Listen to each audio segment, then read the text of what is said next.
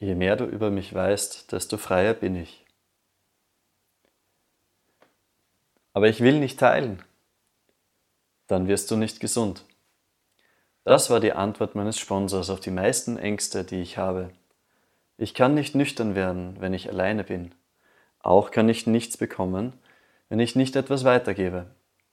Die AS-Gruppe, in der ich trocken wurde, war sehr stark im Dienst zum. Dort wurde ich mit Krankenhäusern und Institutionen bekannt gemacht. Das ist eine Gruppe von Sexsüchtigen, die in Therapiezentren, Gefängnissen, Kirchen und anderen Organisationen tätig ist.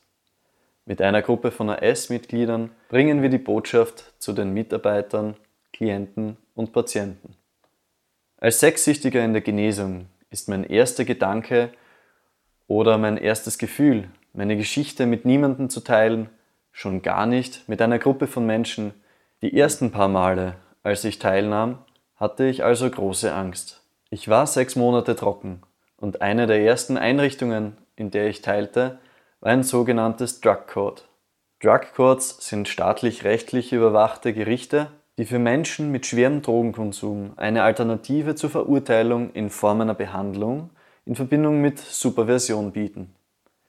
Bei den Drug Courts handelt es sich um Problemlösungsgerichte, die einen Public Health Ansatz verfolgen und ein spezielles Modell verwenden, bei dem Justiz, die Staatsanwaltschaft, die Verteidiger, die Bewährungshilfe, die Strafverfolgungsbehörde, die psychiatrische Versorgung, die Sozialdienste und die Behandlungsgemeinschaft zusammenarbeiten, um süchtigen Straftätern zu einer langfristigen Genesung zu verhelfen.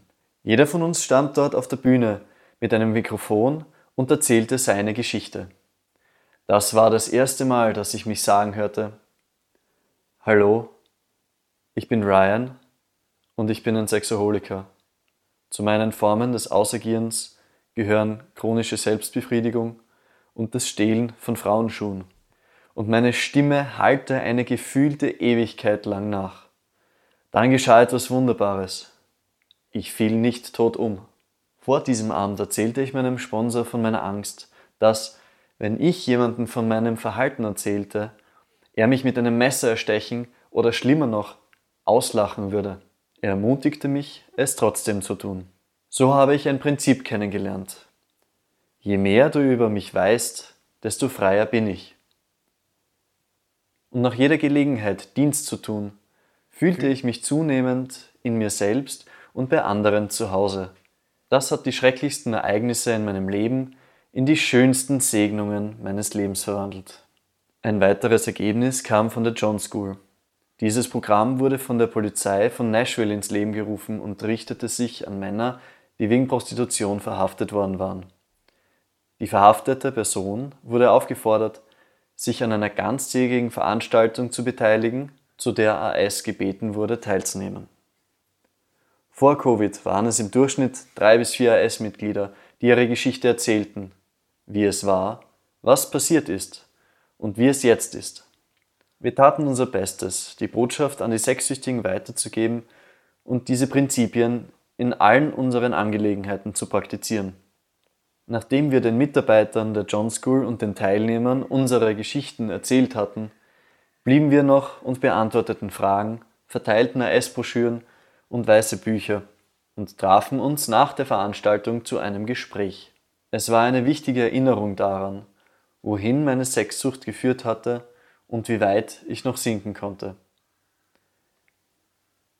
Die Dienststruktur in AS war entscheidend dafür, dass dieser Einsatz möglich war. Da diese Maßnahmen über die Angelegenheiten einer einzelnen Gruppe hinausgehen, werden sie von der Nashville Intergroup geleitet. Es gibt einen Vorsitzenden für Support for Institutions and Professionals, der für die Organisation jeder Gruppe verantwortlich ist, welche Einrichtungen besucht. Jede Einrichtung hat eine Kontaktperson, welche die Treffen plant und mit dem Therapiezentrum oder der Organisation kommuniziert.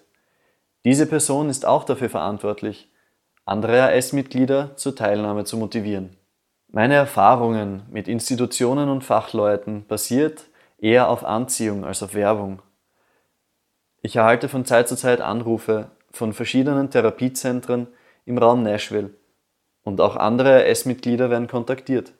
Ausgehend davon treffen wir uns mit dem Personal und mit den AS-Mitgliedern, die am Support for Institutions and Professionals teilnehmen und besprechen uns, um zu sehen, ob wir mit dem, was benötigt wird, unterstützen können.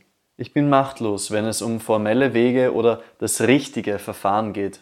Zum Glück erinnern mich diese überstrapazierten Begriffe daran, dass ich ein Überlebender und kein Retter bin und dass hier ein Sexoholiker mit einem anderen Sexoholiker spricht. Ein kurzes Gespräch mit meinem Sponsor bringt mich zur Lösung zurück. Nach einem schwierigen Treffen rief ich ihn an und sagte, ich glaube, das funktioniert nicht und ich bin mir nicht sicher, ob ich so weitermachen soll. Er fragte mich, bist du trocken? Und ich sagte ja. Dann klappt es ja. Es geht ganz einfach. Ryan B., Tennessee, USA.